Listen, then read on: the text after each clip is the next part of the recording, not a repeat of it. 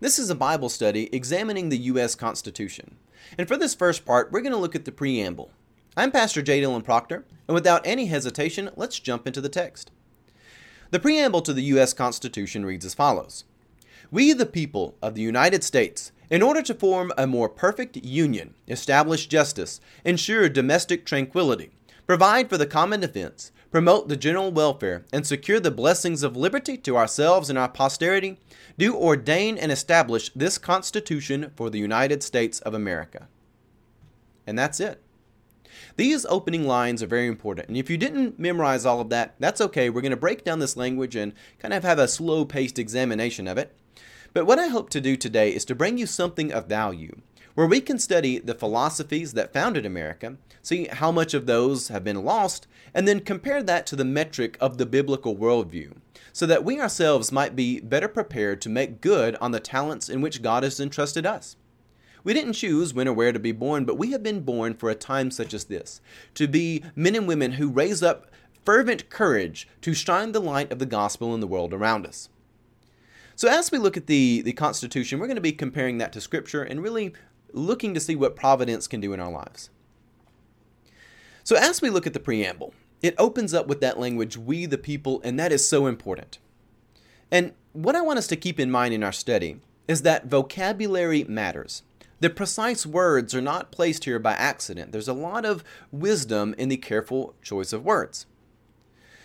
And the vocabulary it shows us what we should have eyes to see. And I want us to remember that critical thinking is not just about yes or no choices, but about weighing things out against a metric of truth. Now, what this means is that sometimes we will outright reject things and accept others, but there'll also be times where we put things in a proper order and we say, yes, this and this are both true, these two things are, but one is more important than the other. Sometimes we have to, to rate things out in their degrees of importance. So, opening up, we find this language, we the people. And this is so fundamental to who we are, because it is we the people who have formed this union. It's not King George or Caesar in Rome or any such royal nobility. It is the people, the sons of Adam, the daughters of Eve. They have assembled together to form this union. And one of the things which has really been a difficult problem for the church is wondering how we relate to worldly authorities. In our world around us, we often wonder did God put this person here, or did this happen by accident? Is this something which is inspired by the forces of hell, or is this something which God is trying to work in? You know, we often wonder exactly where God is in the world around us, and of course, God will do as He may. But when it comes to giving honor to authority in the world around us, this is something which the church really must understand very clearly. Romans 13:7 it says, "Pay to all what is due them. Taxes to whom taxes are due, revenue to whom revenue is due, respect to whom respect is due, and honor to whom honor is due." There have been some times in history where people have applied this and say, well, if something is written a law in a land, you've got to go along with it because, you know, God has put them there and you should go along with it. But yet, that's not really true. In the time that Paul wrote this, and even in the time when Jesus was, was doing the ministry that we can now read in the Gospels, Rome had laws about who you could worship and who you couldn't. And in fact, it was required by law to go into the pagan temples and do something to please some of the gods of Rome. Not really didn't matter how you felt about this or any sort of personal covenant, but they had this thing called the Pax Deorum where you were required to satisfy the gods of Rome. Well, strangely enough, you don't ever see Jesus in a pagan temple. Strangely enough, you see Christians being killed for refusing to comply with this law. You don't see people like Paul telling people to go into the pagan temples and indulge yourself in some wicked sin.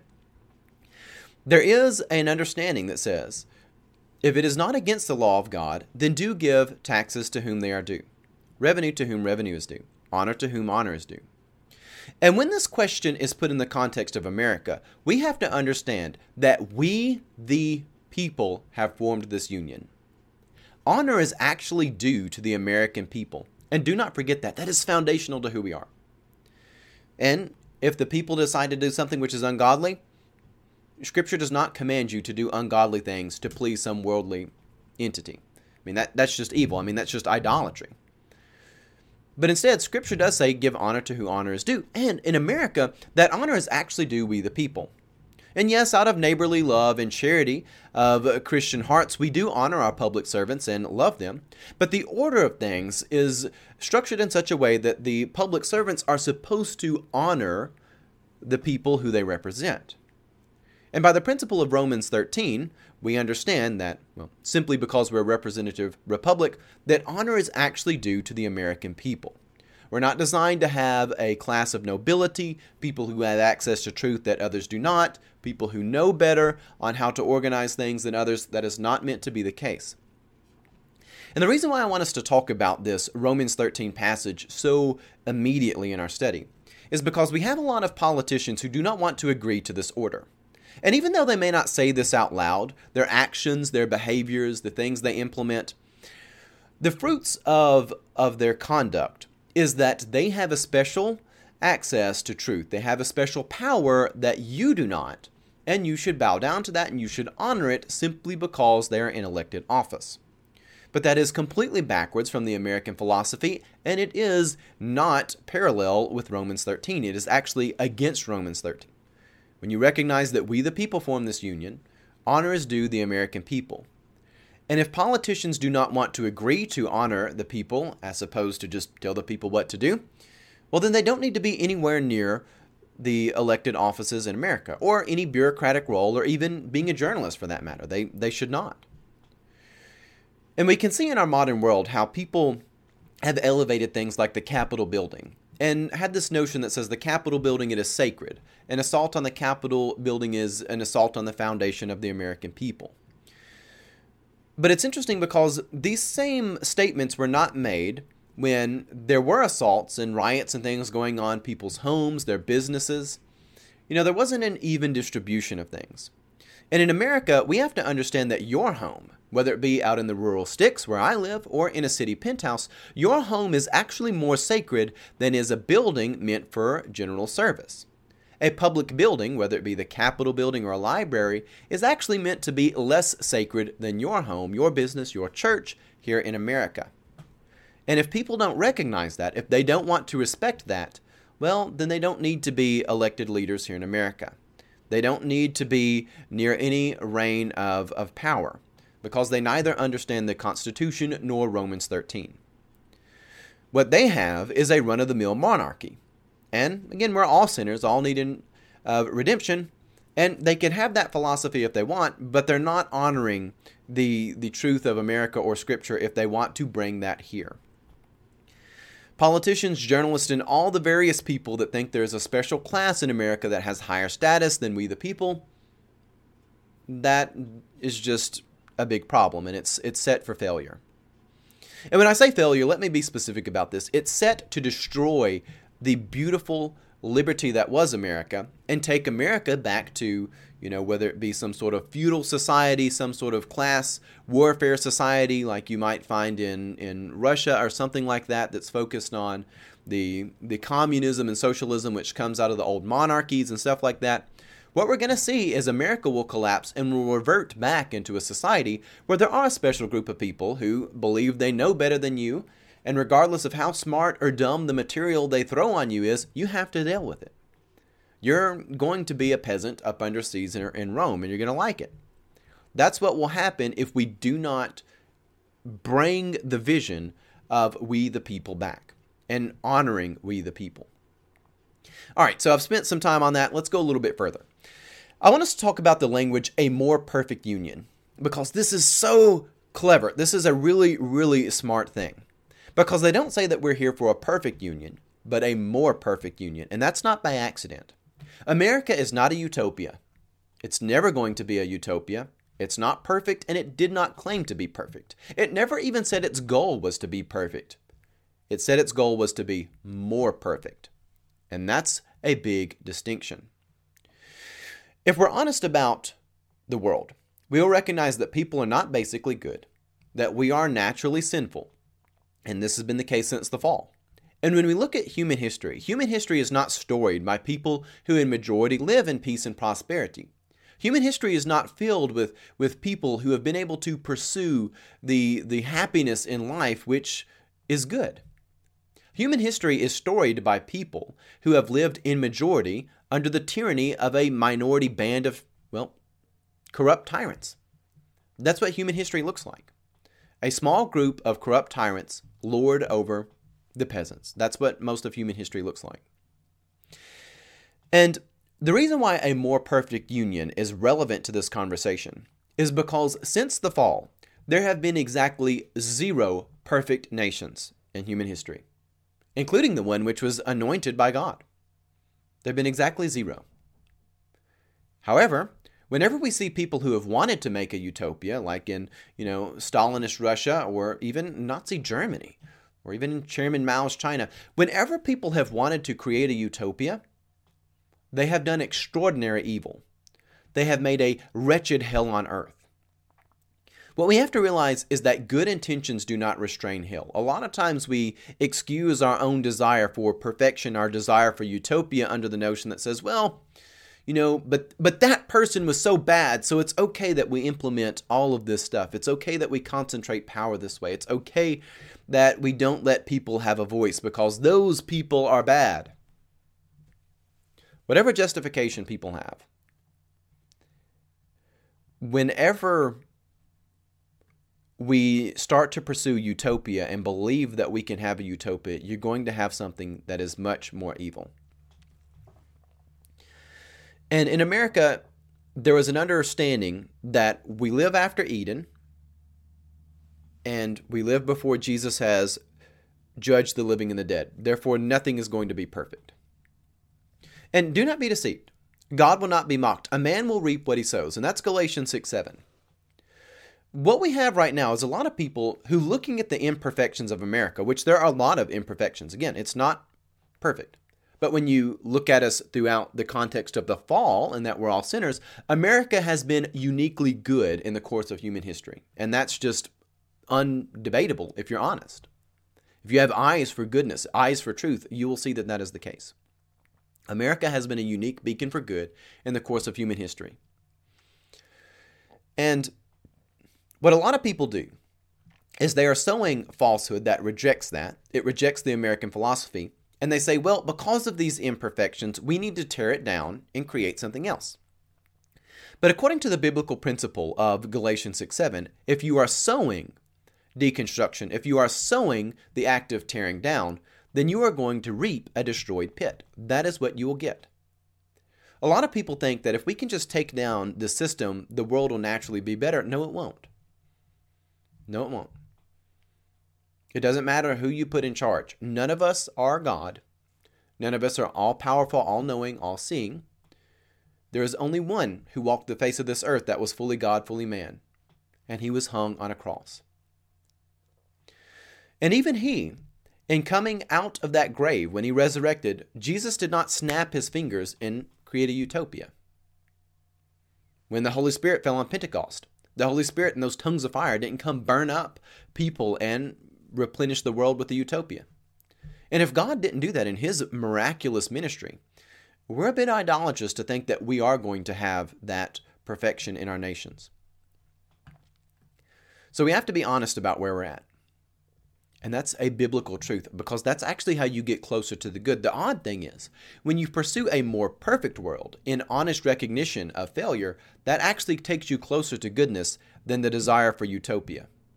Because the desire for utopia ultimately ends up that when you face the fact that there are still differences between groups, that there are still people who do not rise to the top, you have to start cutting the legs out from under people. You have to start putting people in camps. You have to start putting people in mass graves and gulags.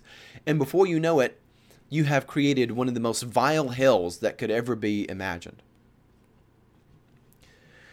And on the point, it is easier to create hell than it is to close evil. It's easier to open Pandora's box than to seal it up. And in Paradise Lost, by John Milton, the enormous poem. The Portress of Hell, the, the gatekeeper down there, She opens up the gates of hell, but then she finds she can't close them. And the poem reads She opened those infernal doors, on whose hinges great harsh thunder that the lowest bottom shook of chaos, but to shut excelled her power. The portress of hell can open the gates of hell all day long, but she can't close them. There's a lot of people who want to tear things down, but they don't really understand what they're tearing down, for one, but they also don't have the power to build something up. Some cases, they don't even have the desire to. We, as creatures, we have the power to kill. We do not have the power to resurrect. And there have been exactly zero utopias since Eden. And I want us to read now from C.S. Lewis, who kind of talks about this concept that it's better to pursue the more perfect union than the perfect union. C.S. Lewis, in his work God in the Docks, says Of all tyrannies, a, a tyranny sincerely exercised for the good of its victims may be the most oppressive. And I stuttered a little bit in that, so let me reread it because I really want this to soak in. And it's for that reason, too, that it's just good to reread this. C.S. Lewis says Of all tyrannies, a tyranny sincerely exercised for the good of its victims may be the most oppressive. It would be better to live under robber barons than under the omnipotent moral busybodies. The robber baron's cruelty may sometimes sleep, and his cupidity may at some point be satiated.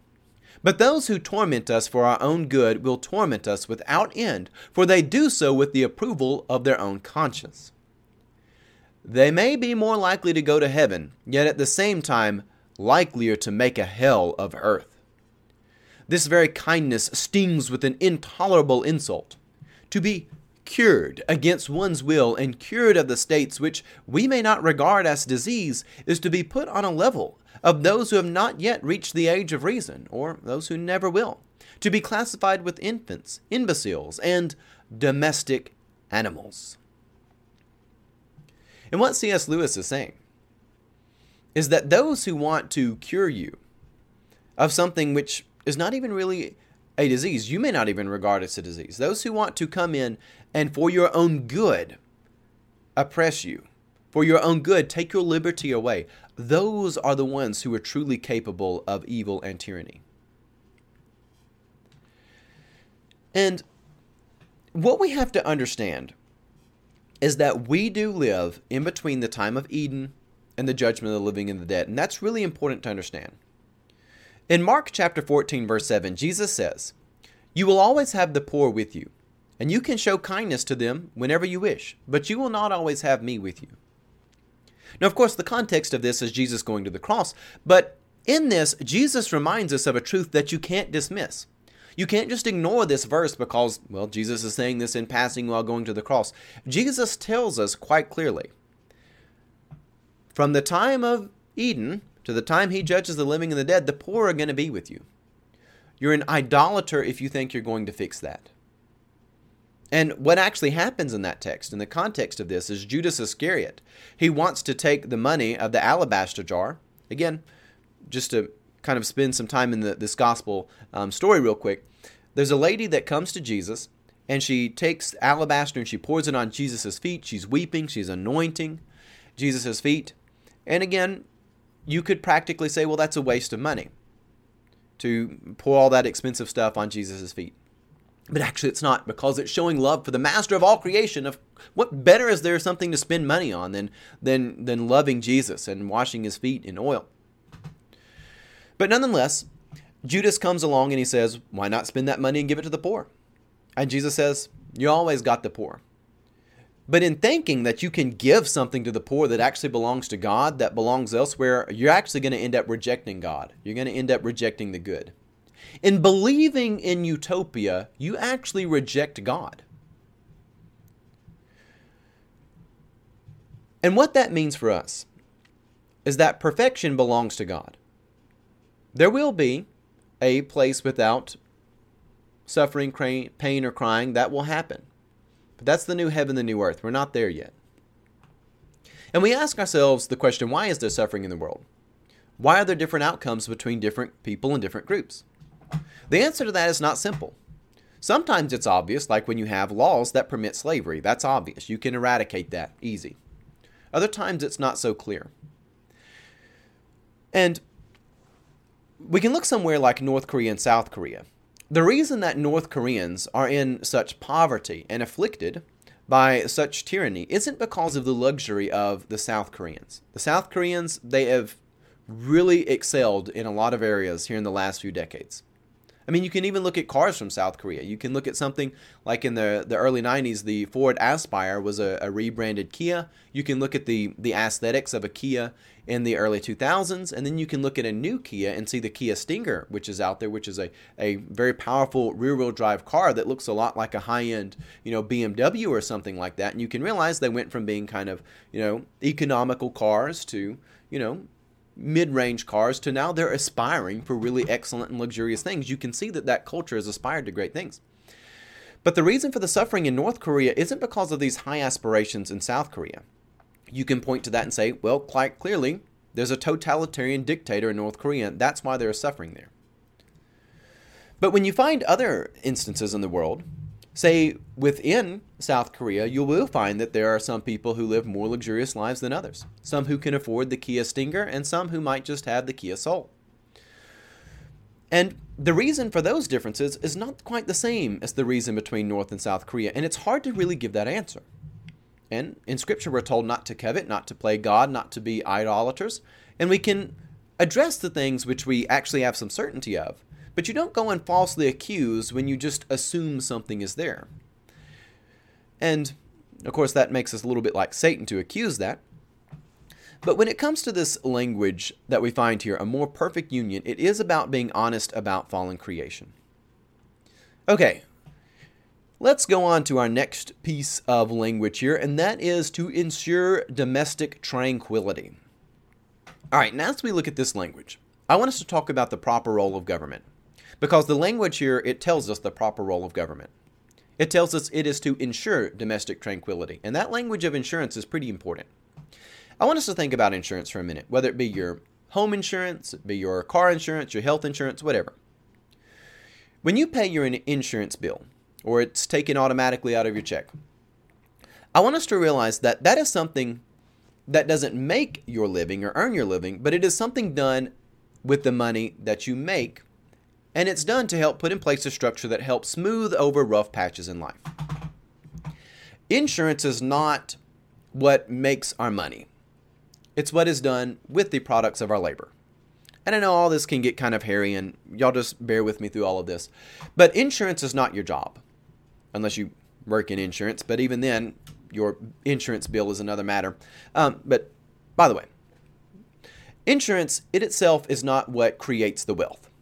Insurance is something that you actually hope you never use. It's for a rainy day, a dark valley. The government's job is not to create domestic tranquility. Insurance and creation are not the same thing. We know that with how we work our finances.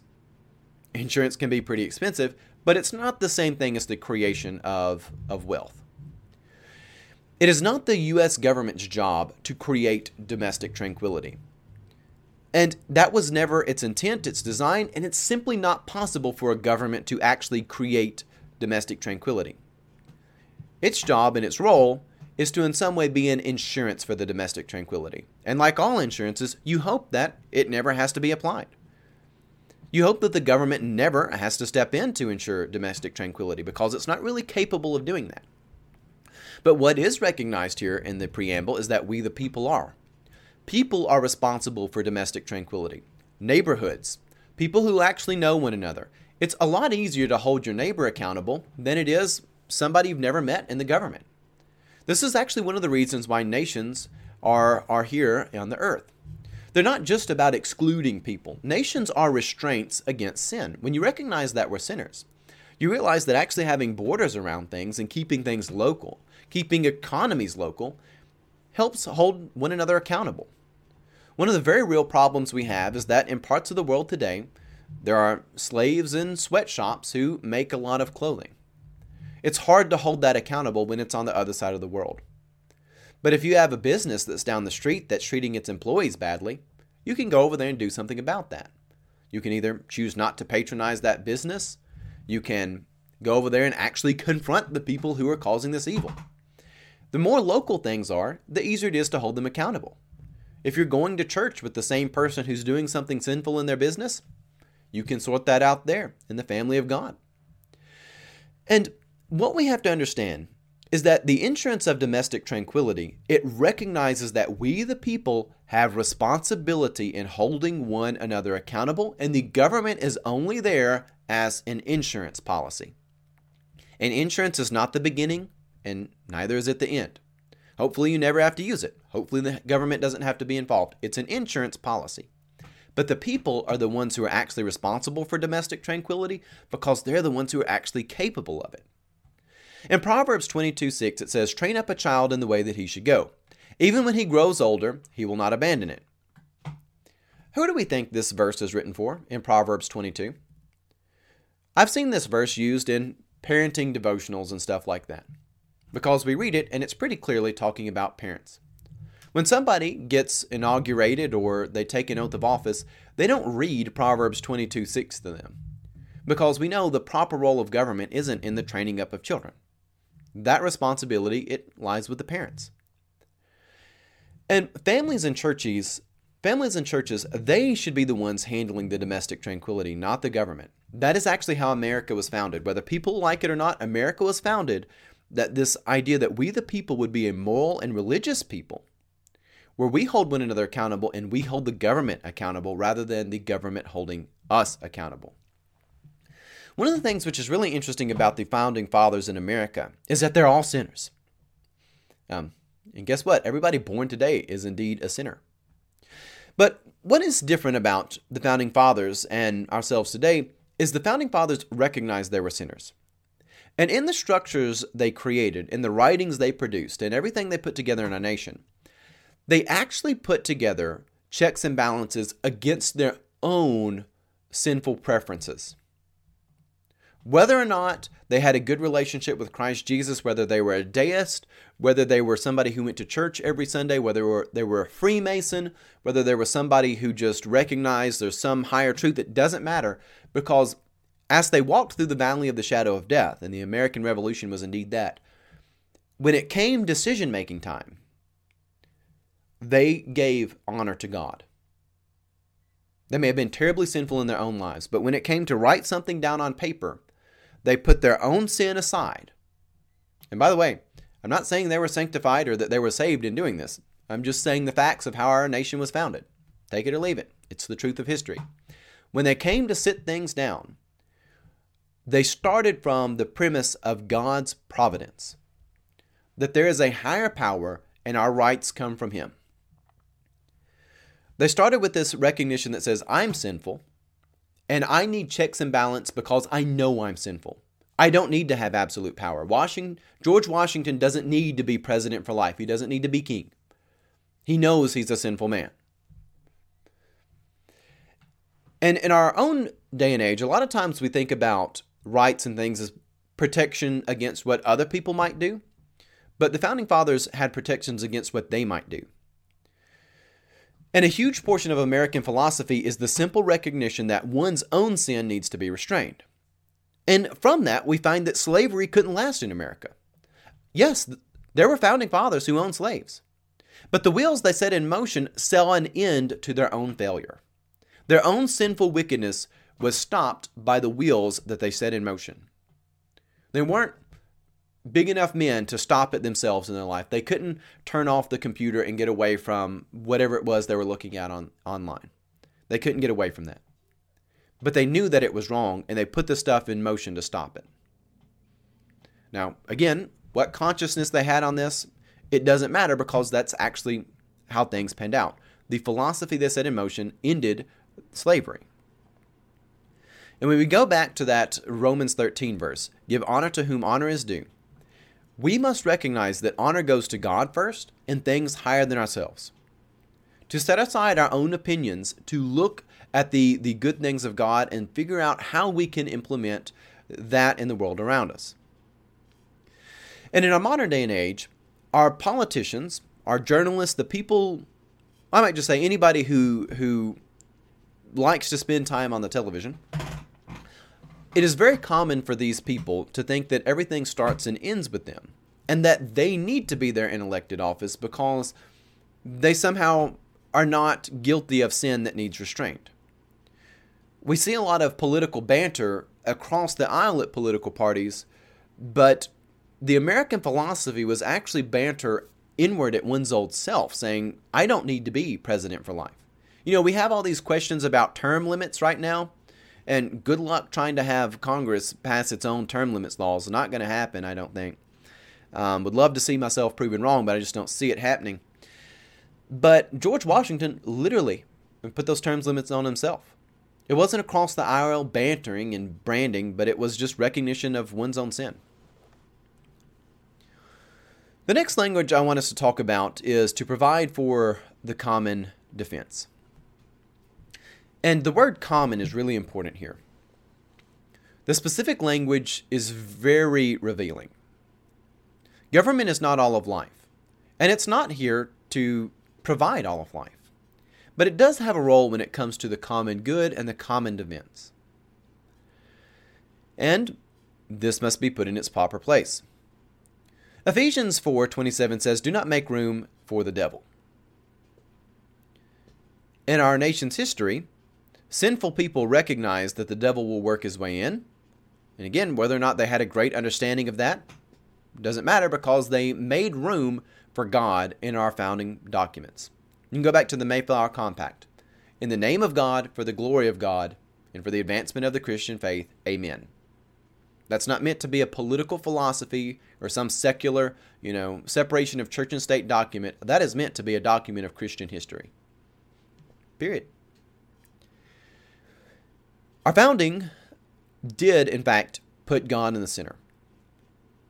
But now we not only break the law of Ephesians 4:27 of not making room for the devil. We have totally inverted it and only made room for the devil and not made any room for God, and now we're in an era of reaping. And when it comes to the language of the common defense, the word common is very important. We have to have a vision of the common good. We have to have that set before us that we might aspire to it. Sadly, we're at a place right now where we have committed the suicide of thought. Where rather than defining the good, the true, and the beautiful, rather than giving room to God in the public sphere, we've got this very unfortunate line of thinking that says we're here to hear different perspectives and value people on everything other than being a child of God, value their groups, read their statistics. And we've spent so much time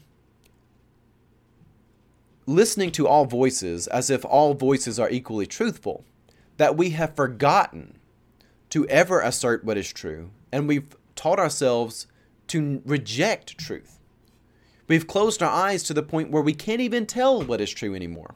Trying to sort out truth, if you turn on the news, is like trying to sort out melted chocolate mixed with mud. Good luck with that. Yeah, there is something delicious and sweet down there, but there's also something pretty nasty and it all looks the exact same. We must get back to recognizing there is a good, there is a metric, there's an order of things. The suicide of thought has been fully implemented in our world. People no longer can think clearly.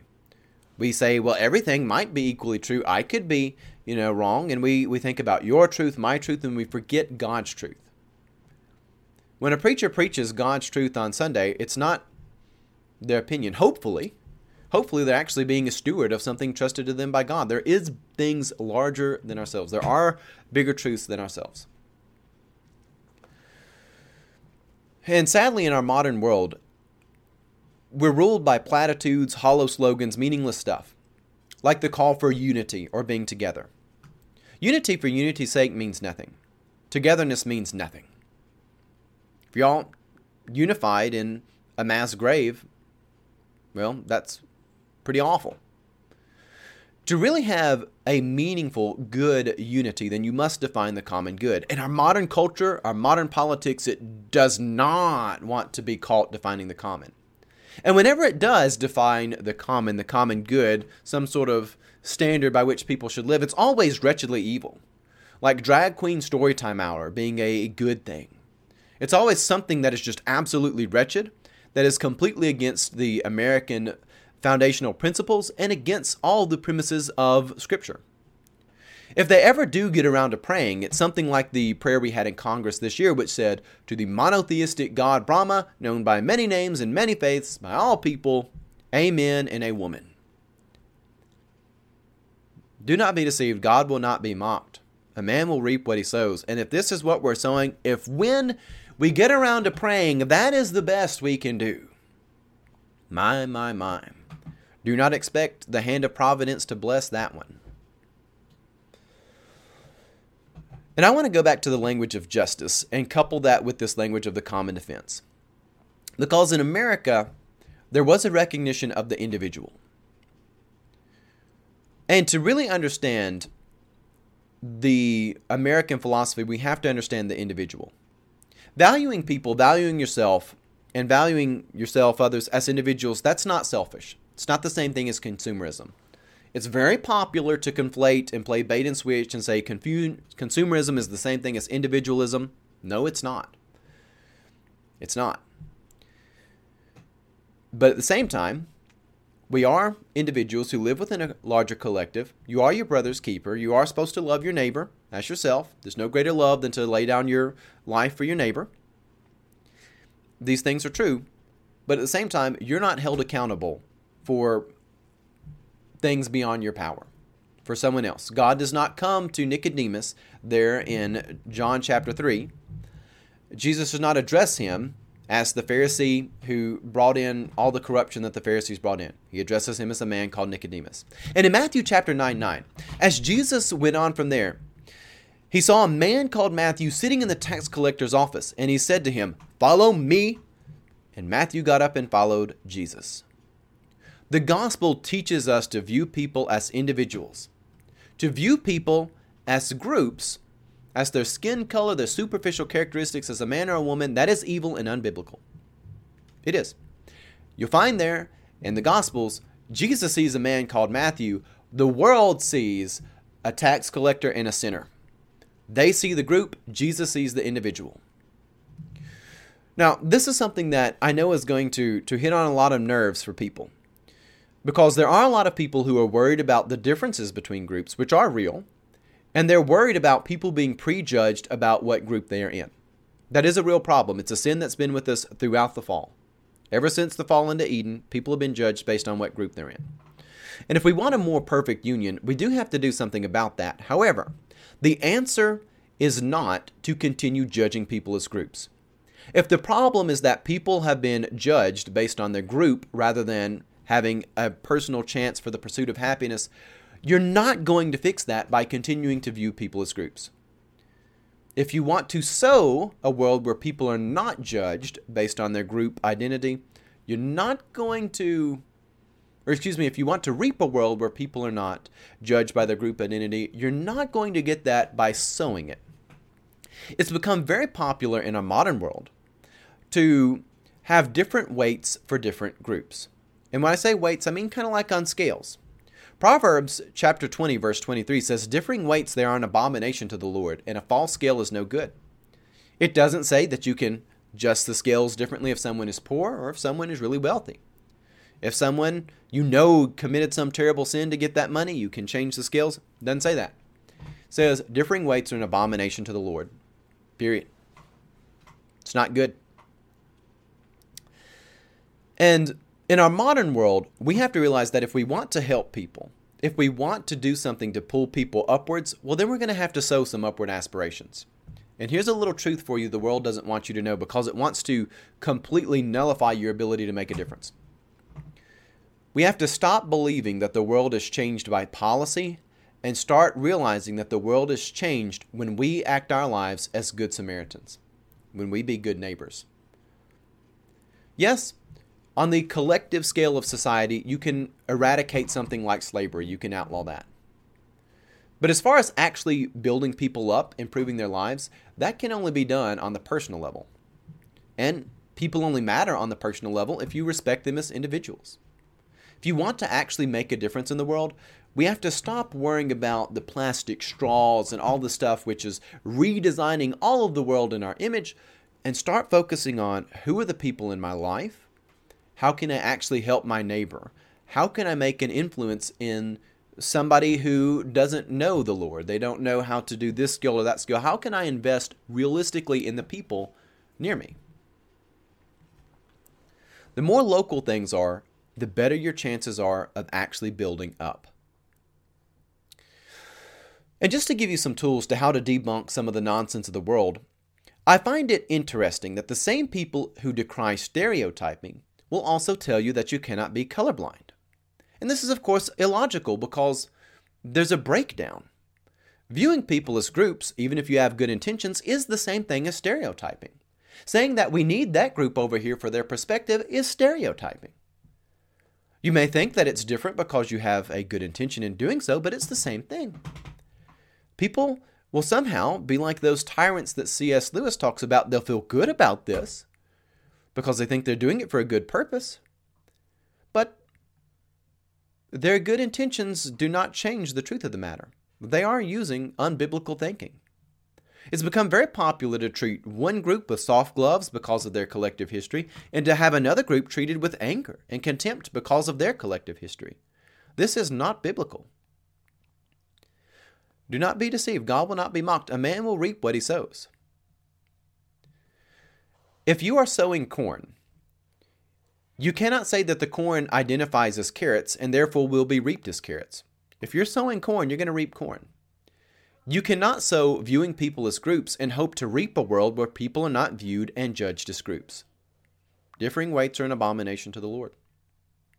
And when this comes back to actually examining the common defense, justice, that language which we found early on in the preamble, if we want to actually do something to promote them, we have to implement that biblical principle that says a man called Matthew matters. Because this care for the individual, this respect for the individual, it is something which is entirely unique and not found outside of Christianity. Pharaoh in Egypt does not care what's going on with his slaves or his officials. As long as they do what he wants them to do, he doesn't care what's going on in their heart. You know, the Pax Deorum, which I talked about there in Rome, doesn't matter if you like the orgy that you're going in there for or not. It just matters you please the God of Rome.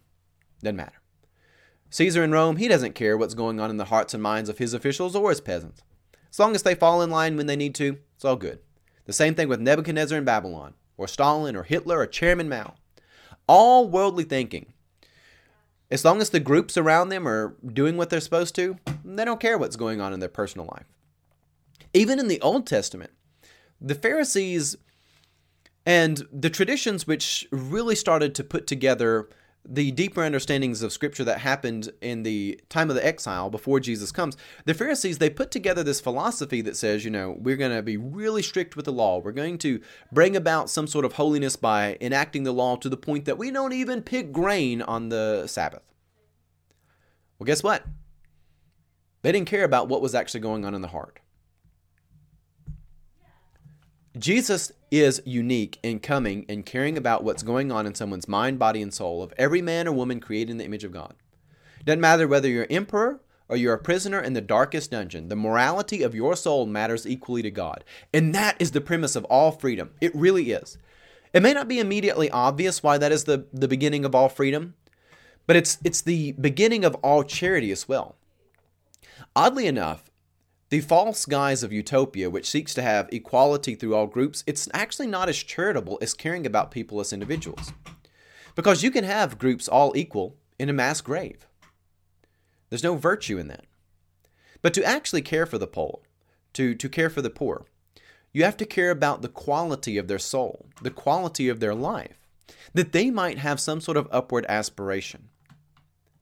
That they won't just be, like in Acts 3, waiting outside the temple begging for alms, but that they might be healed and be able to walk themselves. So, without starting from the premise that each and every child of God has value because they're a child of God made in His image, you have failed and you cannot truly care for the poor. And in the preamble to the Constitution, the framework is set, we the people, for a more perfect union, for justice, for the common defense, to provide for it, not to create it, not to assign it as our will, but to provide for it. That is the way. And it all begins on recognizing that we as individuals need transformation. We're all sinners. So, to kind of start wrapping this up, there's still two more things I want us to look at. The first of which is promotion of the general welfare, to promote the general welfare. Again, they were not ignorant of the language insure, language like warranty or guarantee. But what they did understand is that the government cannot create or supply the general welfare. It can only do what is necessary to promote it, to facilitate it. They knew the language of insurance. The government cannot insure general welfare, it just can't. And that means if anyone thinks it's the government's job to assign the general welfare to step in and fix all the problems that go awry, then they don't need to be anywhere near the reins of power because they have faulty thinking, un American thinking, also unbiblical thinking. One of the things that bothers me about debates in the modern day and age is they're all from one side. And regardless of how a debate moderator might treat the different candidates, the fact that they all start from the premise of, why haven't you fixed this yet? Or what will you do in government to fix this problem? How can government fix this problem? Tells you they're all from one premise. They're from the big government progressive premise that wants to give more and more power to the government and to have really more restraints on the individual not restraints on sin necessarily, but restraint on personal sovereignty. And one of the really big problems with this is that it's faulty. The government isn't capable of, of fixing problems, and the premise is wrong. This language that says to promote the general welfare, the correct line of thinking should be how can the government, you know, be that insurance policy while also getting out of the way so that the people can hold one another accountable? How can we actually restrain our own sins so that we're not just tyrants that inflict stuff on others? How do you put those term limits on yourself? How do you restrain yourself? How do you do the things necessary to provide for the common defense to ensure the the well-being of a nation without actually playing God and trying to assign that? How do you promote the general welfare without playing God and thinking that you can just write a check to someone and give them the general welfare? Because what happens is those who think that they can step in and do that, they can't. But they create evil, they create dependency, they create things which reduce people down, as C.S. Lewis calls it, that tyranny and bigotry of low expectations. That world that says just sit outside the church and wait for alms, don't ever expect to be healed, that worldview that wants to control you by being the one that you're dependent on, that is very wicked. The last thing I want us to talk about here are the blessings of liberty and to ordain the Constitution. So, blessings and ordination, these are religious terms. And the preamble has religious language but they're also language of responsibility. Blessings, they always come at a cost and hard labor. Real liberty is freedom from inescapable burdens. It's not anarchy, but it's, you know, there is no liberty without the law. As Moses says there, Charlton Heston, there in the Ten Commandments. Our nation was founded on the idea that one person should not be ruled by another or another class that thinks they have better access and knowledge than than you do. And of course the gospel is a repudiation of that too. You see that religious language in the blessings of liberty, but then you also find religious language in the ordaining of the Constitution. And I want to talk about how both of these have responsibility. So I'm a pastor, I'm a preacher in a Nazarene church, I'm ordained. And I want us to understand ordination is not the same thing as salvation. It's not the same thing as sanctification. I was ordained by a general superintendent. People ordain things. It's a sign of saying this thing over here, we're recognizing it has a special role. It has something to do with, with God, and we're recognizing that God is going to work through this. Hopefully. If anyone thinks that ordination sanctifies, that ordination makes someone more holy or special, They've lied to themselves and they're lying to you. Ordination does not sanctify. And I say that as someone who is ordained, I'm a reverend. It, it does not make you a special class of person. What it does is it gives you a special responsibility. It gives in my case, as a pastor, a reverend, the responsibility of caring for a flock. And hopefully something good will happen out of that. But it is a responsibility. To ordain this Constitution is to give a responsibility to the people. We've said we're handing this over to God that providence may work through it, but this is a responsibility. It's something which must be kept, must be kept by a moral and religious people. And when we compare this to the gospel, I want to go to Acts chapter 2. Because both the Constitution and the New Testament are clear repudiations of tribalism, of viewing people as groups, of having this idea that there's an expert class that you should listen to and you should trust. They're not sanctified by being expert, experts, folks. Preachers aren't sanctified by being ordained, they're sanctified by the Holy Spirit.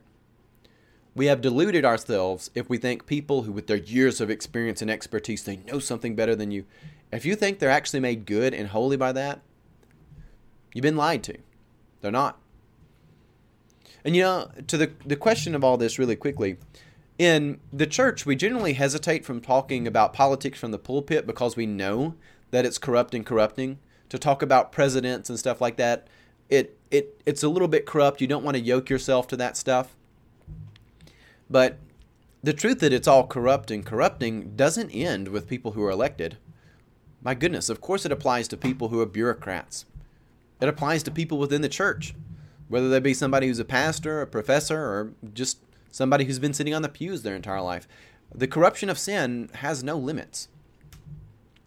Let's get to Acts chapter 2, shall we?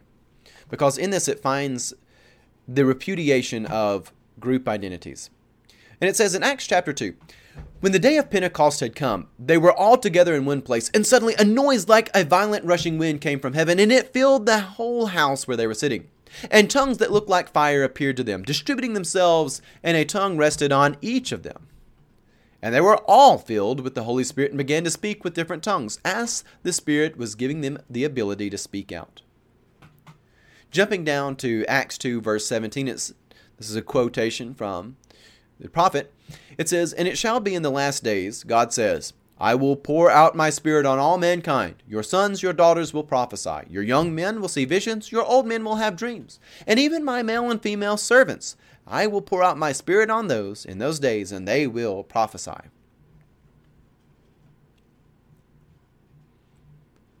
We the people. This is not the Borg from Star Trek, where everybody's a collective and nobody thinks for themselves.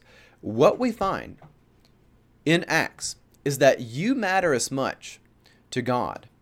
You matter so much to God that the Holy Spirit came with a tongue of fire to rest on you. Not for a special group of people there in the room. Oh, yes, there were some apostles there. There were some people who walked with Jesus, knew him personally. People who rejected Jesus, and some people who were a little more faithful. But the Holy Spirit came to rest on all in the church. There's no special group of people who are priests now, no special group of Levites, no free nor slave, nor male nor female servant. And when you put that in the order of things, that's not saying there is no difference between men and women. God made the heavens and the earth, and He also made men and women in His image fully, and there are differences between them, and that's okay because they're both fully made in the image of God and vital to one another. Um, but when you put that in the order of things, those details are real, but that's not the identity that you should be concerned about. Should be concerned about is do people know Christ? Are they a child of God? That's how we should be seeing people. You put things in the order. The most important is are we a child of God? That's what you should have eyes for. And the U.S. Constitution, in its preamble, it laid the framework for that to an extent that was much better than any of the character of those who wrote it. And it's amazing. The character of the people who wrote this were complete failures. But they did something better than themselves. So here we have it. This is our our lesson for today, and we'll go ahead and wrap things up. I hope this has been useful to you in some way or another. And we'll continue by looking through some more of the articles and the Bill of Rights and some various pieces of American history and really learning the philosophy that we need if we want to have some restoration in our nation. Because what we're going to have if there is no restoration is we're going to see America collapse and return back to the old feudal tribalistic paganism that has marked the world since the fall. We're going to find that there will be a special class of people who get to impose stuff on others. Regardless of how smart or dumb those group of people are, they will get to impose their will on all the peasants, regardless of how smart or dumb the peasants are. And we're already seeing that start to happen, where the rule of law is not equally distributed across the, the spectrum. We're already seeing there be people who say, well, trust us, trust the science, trust this. And it's not even real science, it's more like Bill Nye science. It's, it's a fake religion. Real science is congruent with the laws of God's creation. They are fixed and they are mathematical and they are perfect.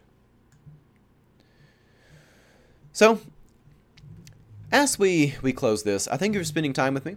Again, I'm Pastor J. Dylan Proctor, and I've got my details up there. If you would like to reach out to me, send me an email at jeffdylanproctor at gmail.com. So, with that, God love you and have a blessed day.